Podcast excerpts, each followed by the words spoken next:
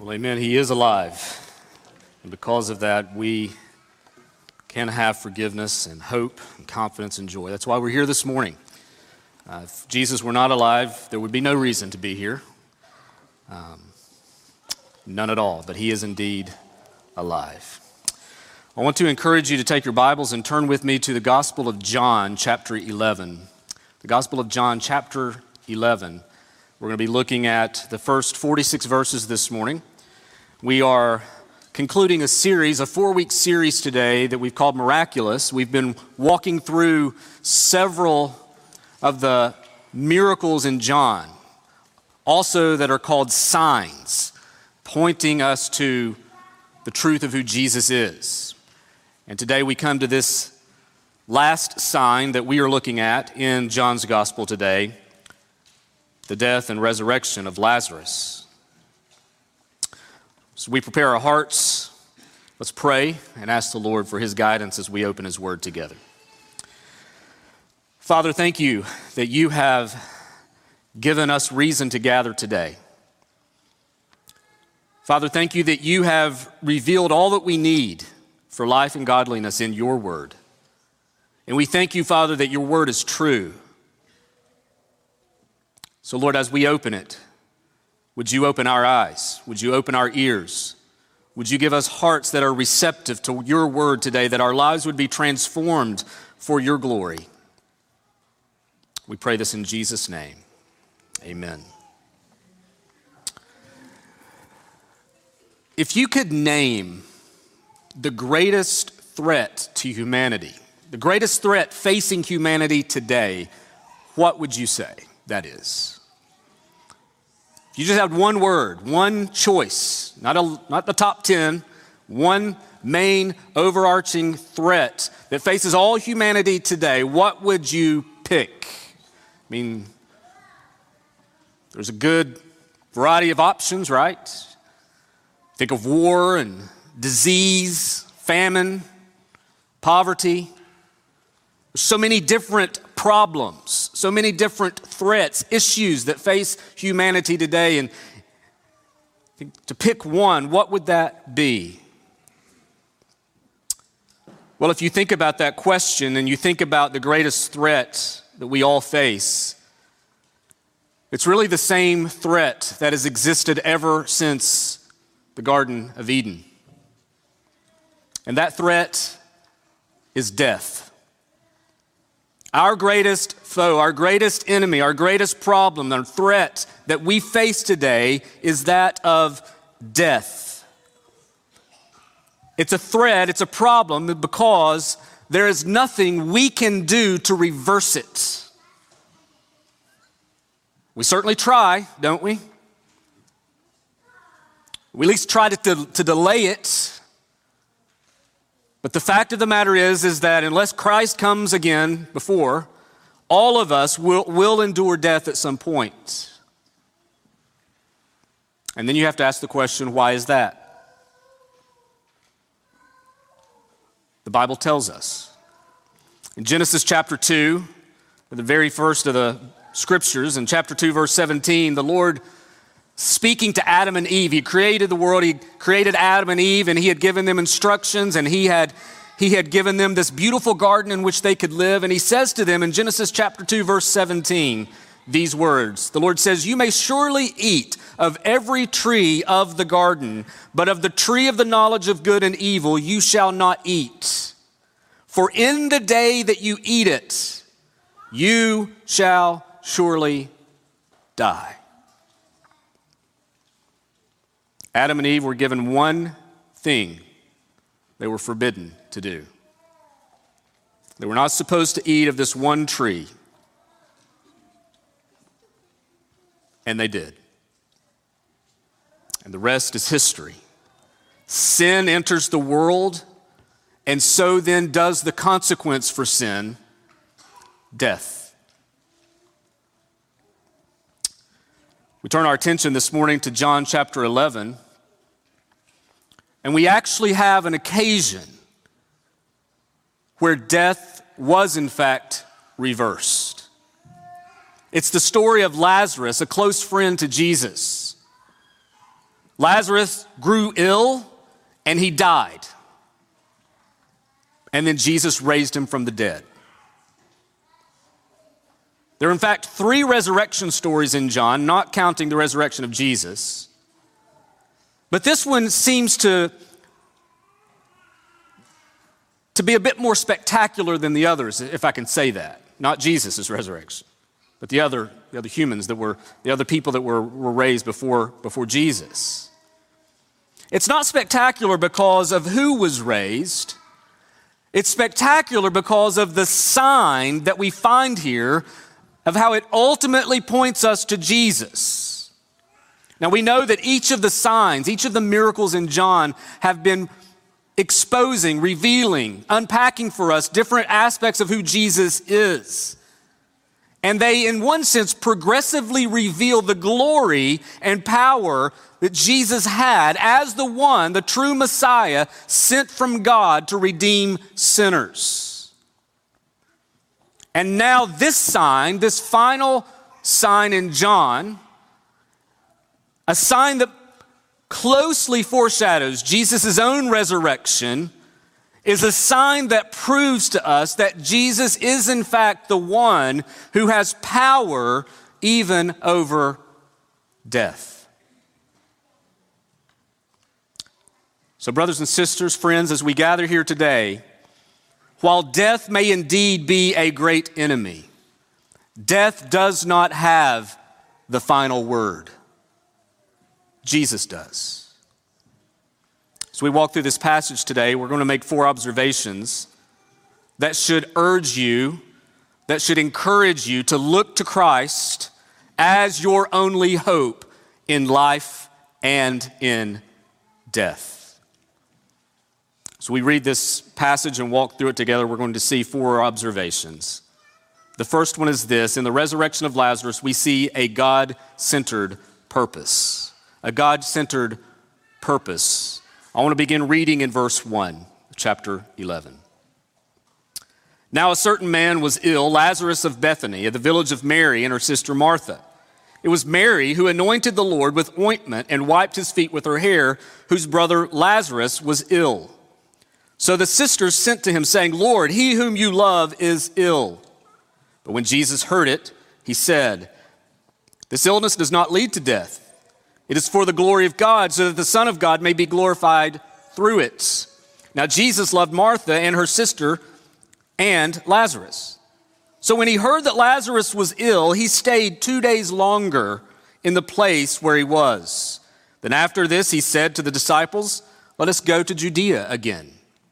The disciples said to him, Rabbi, the Jews were just now seeking to stone you, and you're going there again? Jesus answered, Are you not, are there not 12 hours in the day? If anyone walks in the day, he does not stumble because he sees the light of this world. But if anyone walks in the night, he stumbles because the light is not in him. After saying these things, he said to them, Our friend Lazarus has fallen asleep, but I go to awaken him. And then the disciples said to him, Lord, if he has fallen asleep, he will recover. Now, Jesus had spoken of his death, but they thought they, he meant taking rest and sleep. Then Jesus told them plainly Lazarus has died. And for your sake, I'm glad that I was not there so that you may believe. But let us go to him. So Thomas called the twin and said to his fellow disciples, Let us also go that we may die with him.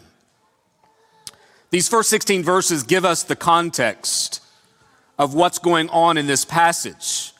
Jesus has recently been threatened and run out of Jerusalem and crossed the Jordan where he remained, as we find him in this passage. It's while he was there that he receives word that his good friend Lazarus was sick. Now, he is sent word by Lazarus's two sisters, Mary and Martha. The message is sent here by, by the sisters, and it was not merely a message sent to Jesus as kind of here's a prayer request for your friends. The idea behind this message was not merely to update Jesus on what was going on with Lazarus. The, the idea here was, was an urgent plea for help, for Jesus to do something and come and help his good friend. But Jesus responds in verse 4 with these words This illness does not lead to death. It is for the glory of God, so that the Son of God may be glorified through it.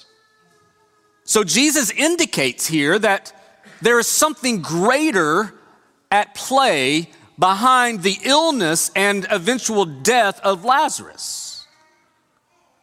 And we see that the purpose for this is twofold. First, Jesus says, it is for the glory of God.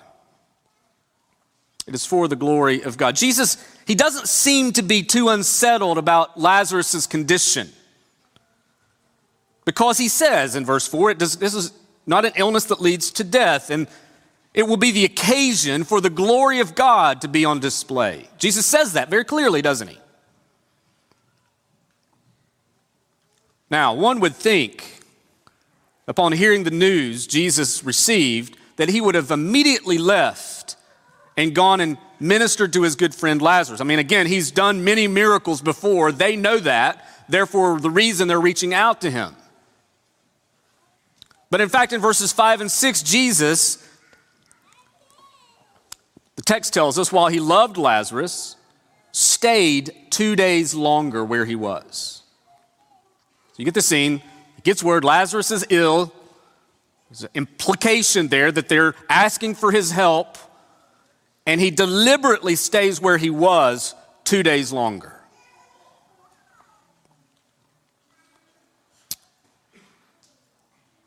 This is deliberate. It shows that Jesus has full control over the situation. He knows God is going to be glorified in this way, in this illness that Lazarus is speaking, is, is encountering. You know, I wonder sometimes how often do we consider God's greater purposes in our lives, even in our suffering, even in our grief. Whenever we are faced with overwhelming circumstances, challenges, trials, grief, on we, uh, just you name it, we often are longing for some sense of relief, to have a burden lifted. And that's not a bad thing, right? Finding relief, finding a burden lifted is something we naturally, naturally ought to, to pursue. But sometimes we, we get to the point, even if where we wonder, we begin to ask questions, don't we? We begin to wonder if could, could, could we be true objects of God's love when we don't see Him attending, at least in our perspective, to an immediate need that we have. Here, we are reminded that delays in God's care, seeming delays in our perspective, are often sovereignly designed because the glory of God is the greatest good at play.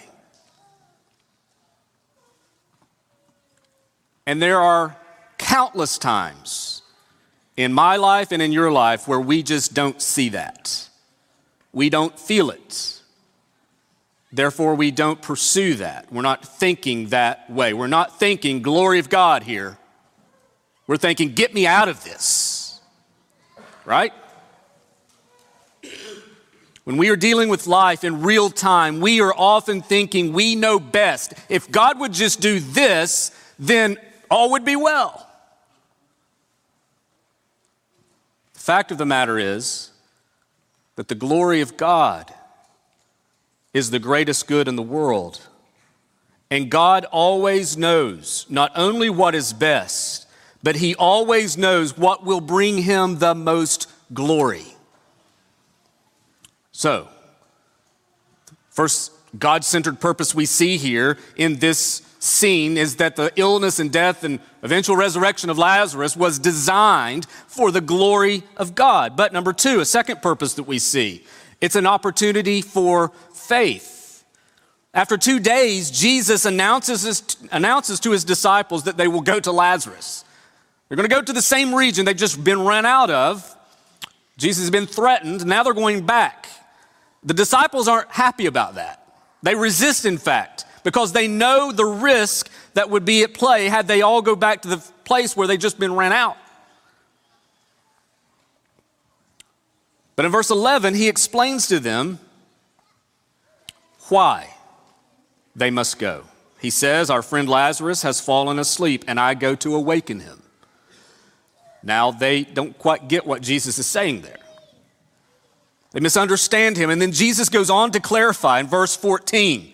He makes it crystal clear here, right, for these dull disciples. Lazarus has died, right? Makes it crystal clear. Just in case there was any confusion. But then notice what he says after.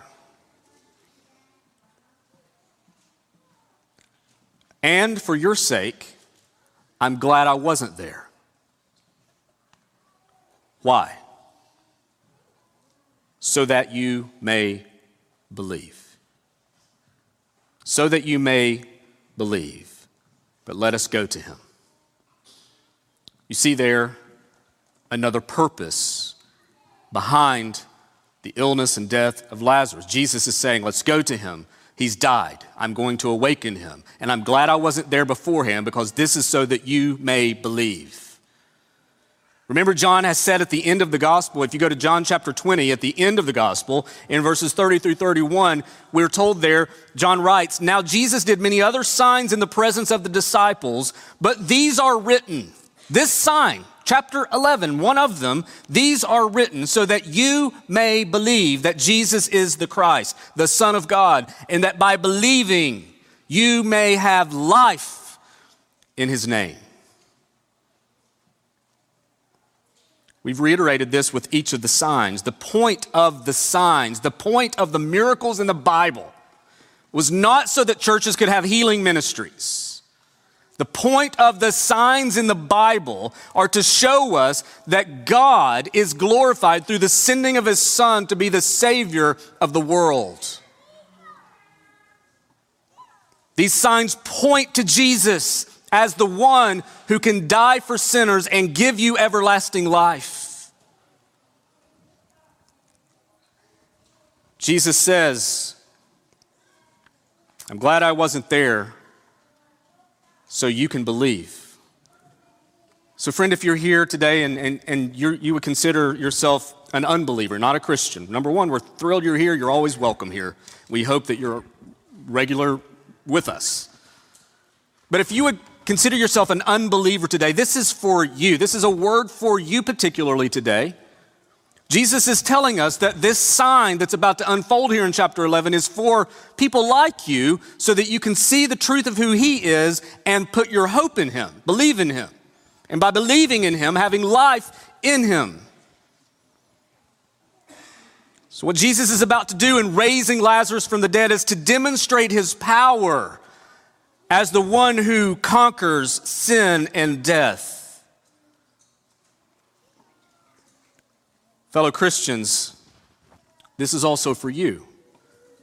Notice who he says this to the disciples, those who are already following him. In some regards, these are people who have already put faith in him, even though throughout this, this earthly ministry, they're progressing in their understanding of who Jesus is. They still don't quite have it all figured out, but they're trusting him, they're following him, they're his disciples. And he says this I'm glad I wasn't there so you disciples may believe. He says it to Christians.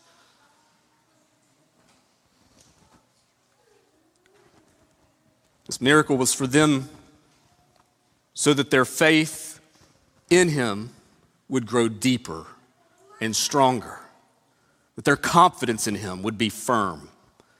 And so, brothers and sisters, whenever you see these miracles in the Bible, it is for you. It is so that you may believe. It is so that your faith can be strong and firm. You see a God centered purpose. It's for the glory of God and it's an opportunity for faith. But number two, we see that it's a hope filled promise that is given in this passage. Pick up in verse 17. Now, when Jesus came, so they, the, verse 16, he, he and the disciples go back to where Lazarus had been and Mary and Martha. Now, when Jesus came, he found that Lazarus had been dead in the tomb. He'd already been in the tomb four days. Bethany was near Jerusalem, about two miles off, and many of the Jews had come to Martha and Mary to console them concerning their brother. So when Martha heard Jesus was coming, she went and met him, but Mary remained seated in the house. Martha said to Jesus, Lord, if you had been here, if you would have been here, my brother would not have died. But even now, I know that whatever you ask from God, God will give you. Jesus said to her, Your brother will rise again. Martha said to him, I know that he will rise again in the resurrection on the last day. Jesus said to her, I am the resurrection and the life. Whoever believes in me, though he die, yet shall he live. And everyone who lives and believes in me shall never die. Do you believe this? She said to him, Yes, Lord. I believe that you are the Christ, the Son of God, who is coming into the world.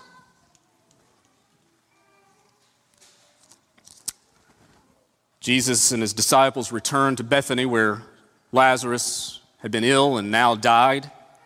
The text tells us that upon their arrival, he had been now in the tomb four days.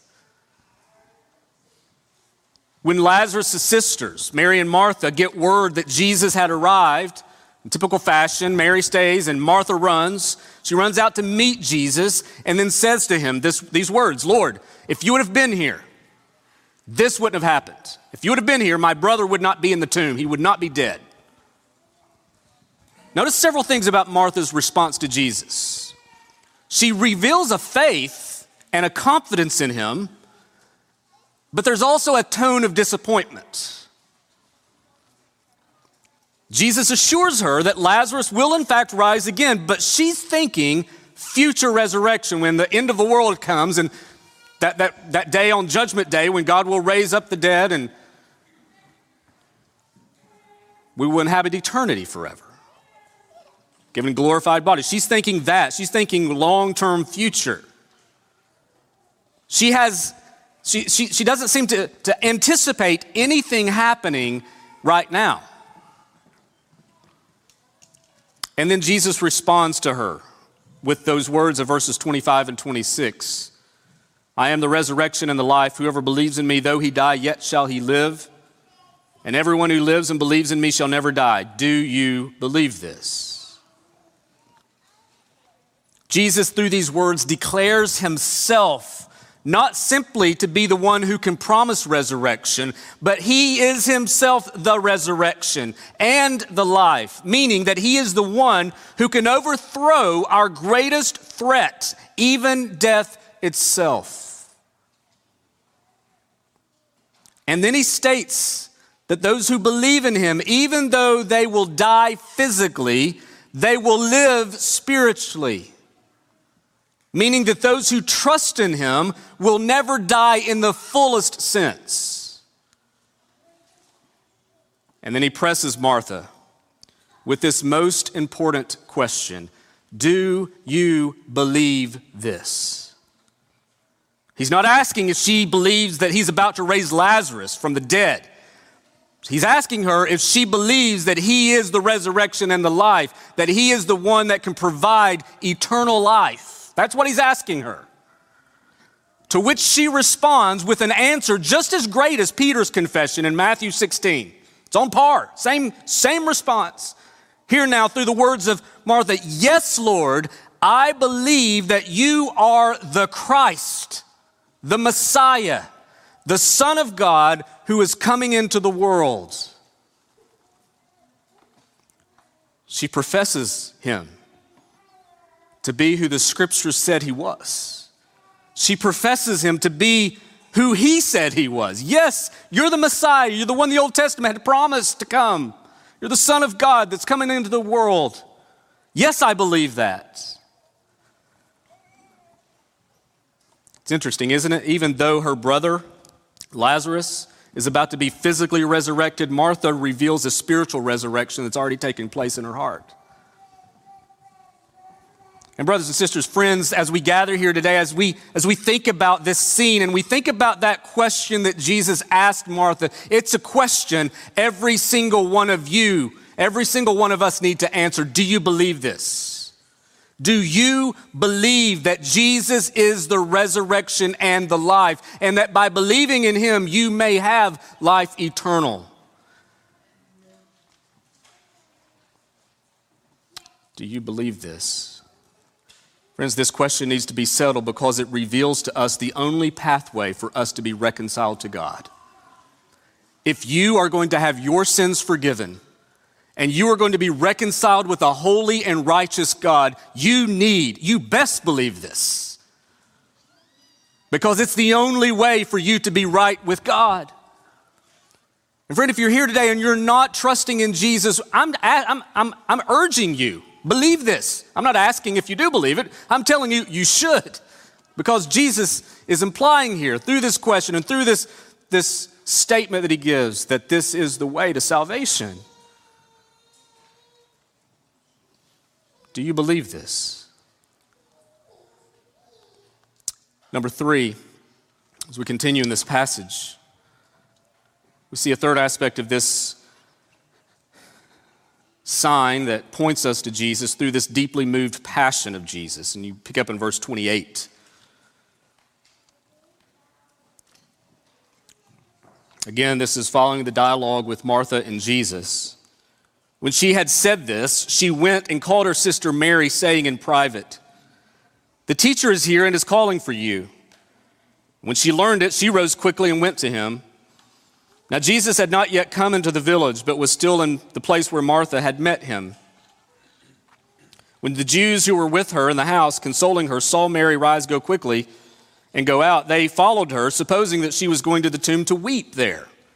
Now, when Mary came to the, where Jesus was and saw him, she fell at his feet, saying to him, Lord, if you had been here, my brother would not have died. Same response as Martha. When Jesus saw her weeping, and the Jews who had come with her also weeping, he was deeply moved in his spirit and greatly troubled. And he said, Where have you laid him? They said to him, Lord, come and see. Jesus wept. So the Jews said, See how he loved him? But some of them said, Could not he who opened the eyes of the blind man also have kept this man from dying?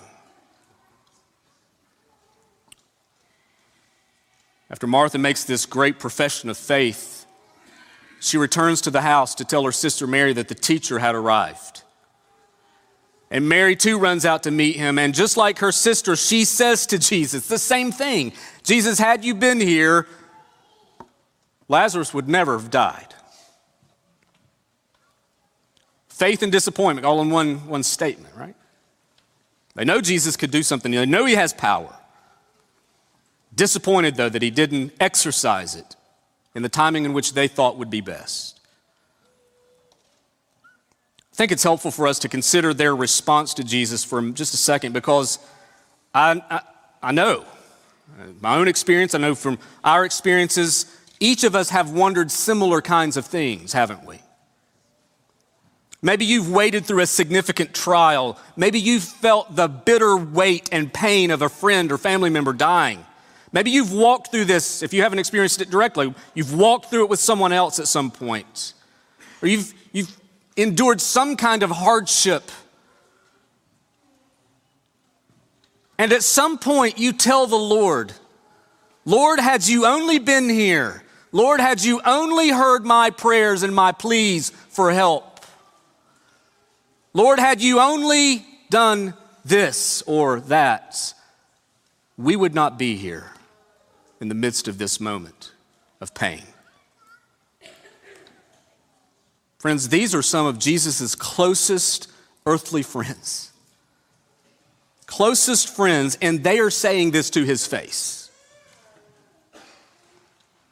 I think, in sometimes, and again, in our limited ability to see the full picture, to see all that God is doing in the world, and our limited ability to see that, our pain, our suffering, our grief often leads us to question God, even to the point of doubting his love for us, sometimes. But again, as we see from this passage, there was, there was a greater plan at work.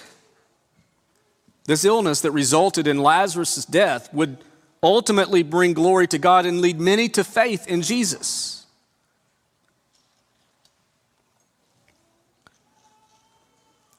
As we keep reading through this passage, I think it's important also for us to see how it impacted Jesus.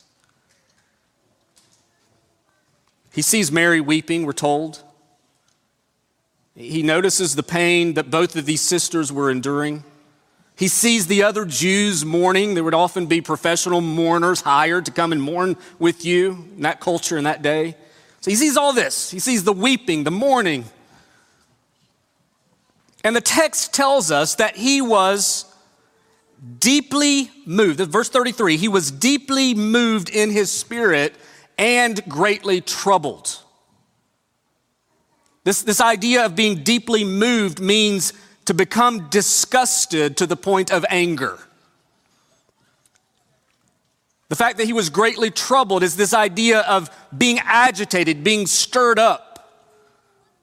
So sometimes our English translations kind of clean that up a bit. And what we find here is that as Jesus observes all of this, Lazarus has died, Mary and Martha are weeping, all of this scene, this, this, this scene of grief and pain and sorrow and suffering, Jesus is angry. He's disgusted by the entire scene. He's disgusted at the reality of death because this was not how things were supposed to be. He's agitated at the lack of faith that's present. He's moved by the closest of friends suffering what they're suffering because of sin in the world. And then in verse 35, the shortest verse in the Bible, we're told that Jesus himself burst into tears and weeps. It's a moving scene because it shows the humanity of Jesus coming to the fore as he identifies with humanity through a firsthand experience the grief that the, the, the, grief that death brings. But his grief is different. He's, he's not grieving as if there's no hope. He's grieving with his friends, but he's grieving in a sense of just a righteous indignation over all that's going on before him. His grief was not one of despair, but one of over anger and disgust over the pain that sin brings into the world. Friends, what we see here is Jesus, even in a way, in, in, in, a, in a way prior to the cross, he is enduring the weight and pain of sin through the experience of death the death of a friend.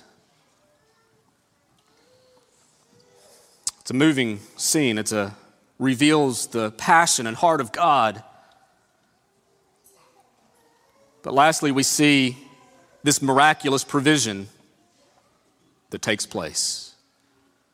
Verse 38 Then Jesus, deeply moved again, came to the tomb. It was a cave, and a stone lay against it. Jesus said, Take away the stone. Martha, the sister of the dead man, said to him, Lord, by this time there will be an odor, for he has been dead four days. Jesus said to her, Did I not tell you that if you believed, you would see the glory of God? So they took away the stone. And Jesus lifted up his eyes and said, Father, I thank you that you have heard me. I knew that you always hear me, but I said this on the account of the people standing around, that they may believe that you sent me.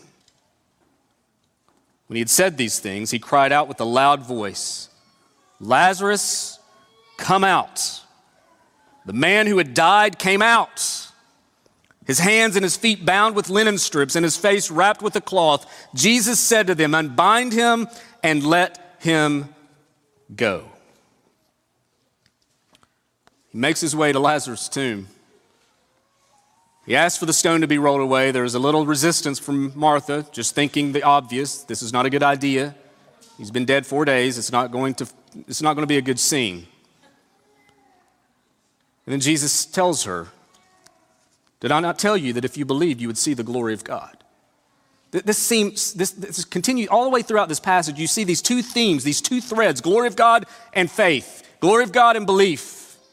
This is why all of this is happening. It's for the glory of God and so that you may believe.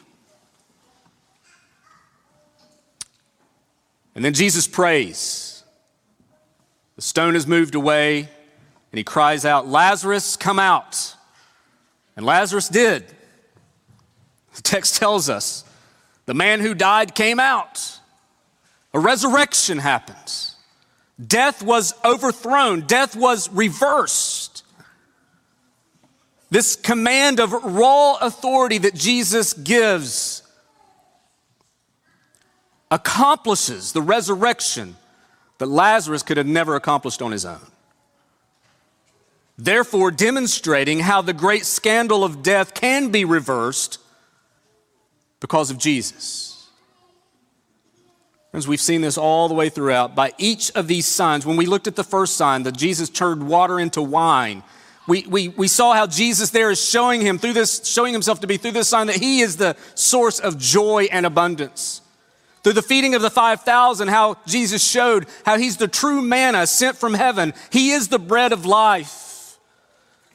Last week, as Pastor Jeremy preached about the man born blind, how Jesus demonstrates himself to be the one that can give sight to the blind.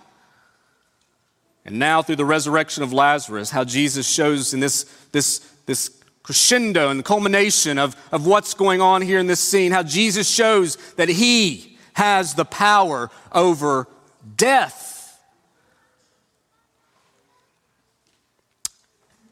And notice how those present responded. Look at verse 45. Many of the Jews, therefore, who had come with Mary and had seen what he did, believed in him.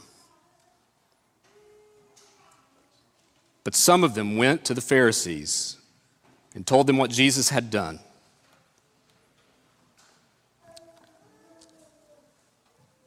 two responses. Verse 45 many believed. Many believed. The very purpose for which this sign, this miracle was given, brings about the response that it was intended for. Many put their faith in Jesus, many believed. God's glory was revealed, and faith in many was awakened at that moment. This is again why Jesus does the sign. If you don't get this right, you, are going to miss a, a whole lot about the gospel. We think about the miracles of Jesus. The miracles of Jesus are not miracles for us to have just kind of self centered desires filled, that He's just our little miracle worker walking alongside us in life. And when we need a big favor, we ask Him to do this big favor. Does He do that sometimes? Yes, He does. I believe Jesus can do miracles today. I don't believe those have ceased. However, when Jesus does these miracles revealed for us in Scripture, He's doing them to point to us the fact that He is the Son of God into the world, and that He has power even over our greatest enemy, power over death. He does this to prove that He is the Messiah. He does this so that you can believe. But notice how others remain defiant. Many believe, and then some of them went to the Pharisees and told on Jesus. If you, in fact, if you keep reading the rest of the chapter, you see that they further conspired. And in verse 53, they make plans. Look at verse 53. So from that day on, they made plans to put him to death. The irony of all ironies Jesus just demonstrates he has power over death, and their response is, let's put him to death. Jesus says, game on. That's not in the text.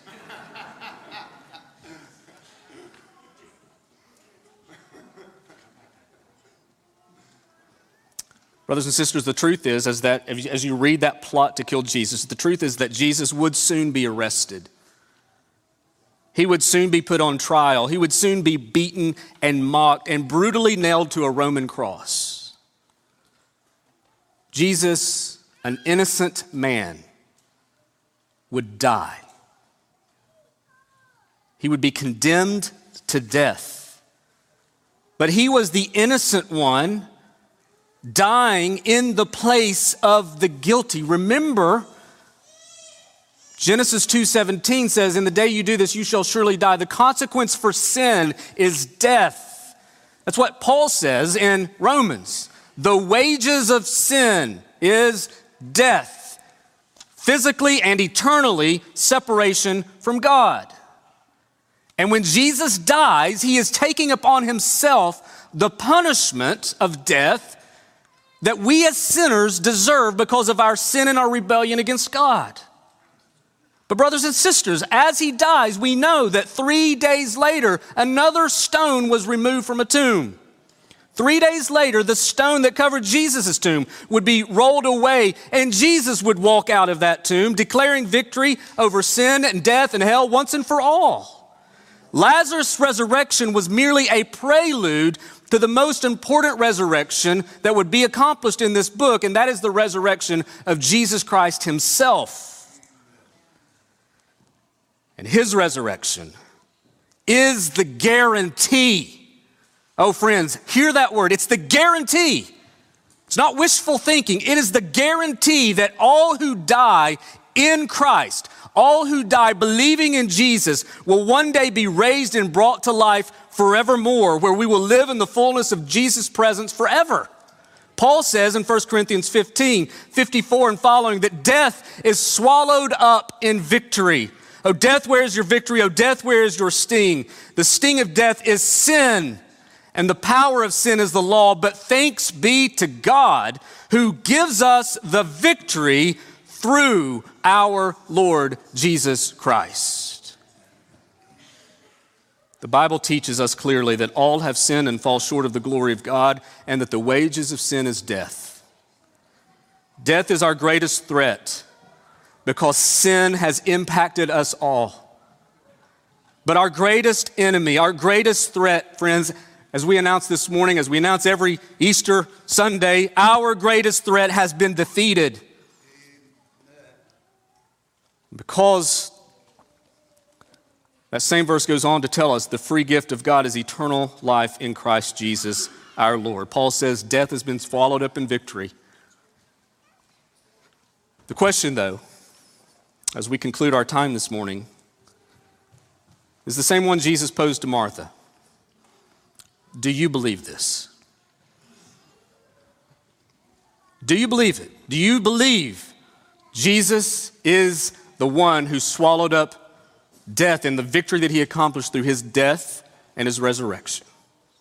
If not, friend, trust in him. He did these things to show you the truth about him so that you would look to him and you would believe in him and find hope. The way to be reconciled to a holy God is not by your behavior or not by trying to do enough good in the world or, or, or, or through some accomplishment of, our, of your own. The way to the Father is by trusting in the full obedience and sacrificial death and triumphant resurrection of Jesus Christ. And by believing in Him, you will have life through Him. Brothers and sisters, those, who you, those of you who do believe, may this truth be the source of our confidence, the guarantee of our hope, and may our lives reflect this marvelous victory as we hope, as we live, as we worship, and as we serve our risen King till we see him face to face. Let's pray together. Heavenly Father, thank you for thank you for showing us what our eyes and our ears needed to see and hear. Father, I'm thankful for the signs that you give us throughout the Gospel of John to point us to the Savior of the world. Lord, we looked at this text today and we see how in Christ, how in Jesus we have hope because He is the one that can secure victory over our greatest enemy, our greatest problem, death itself. Because He went to a cross and bore our guilt upon His shoulders, and three days later, He put death to shame through His triumphant resurrection. And Father, we're grateful this morning that we can rejoice in this truth that we serve a living Savior, that we know that you are triumphant even over the greatest of human problems. So, Lord, would you provide hope for those who may be here today suffering, grieving, struggling?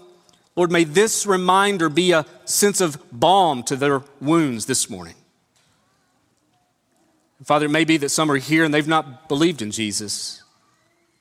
My prayer, Lord, would be that you would open their eyes to see these wonderful truths and that many would believe. Lord, thank you for giving us this sign. Thank you for this wonderful victory that we have in Christ. We pray this in his name. Amen.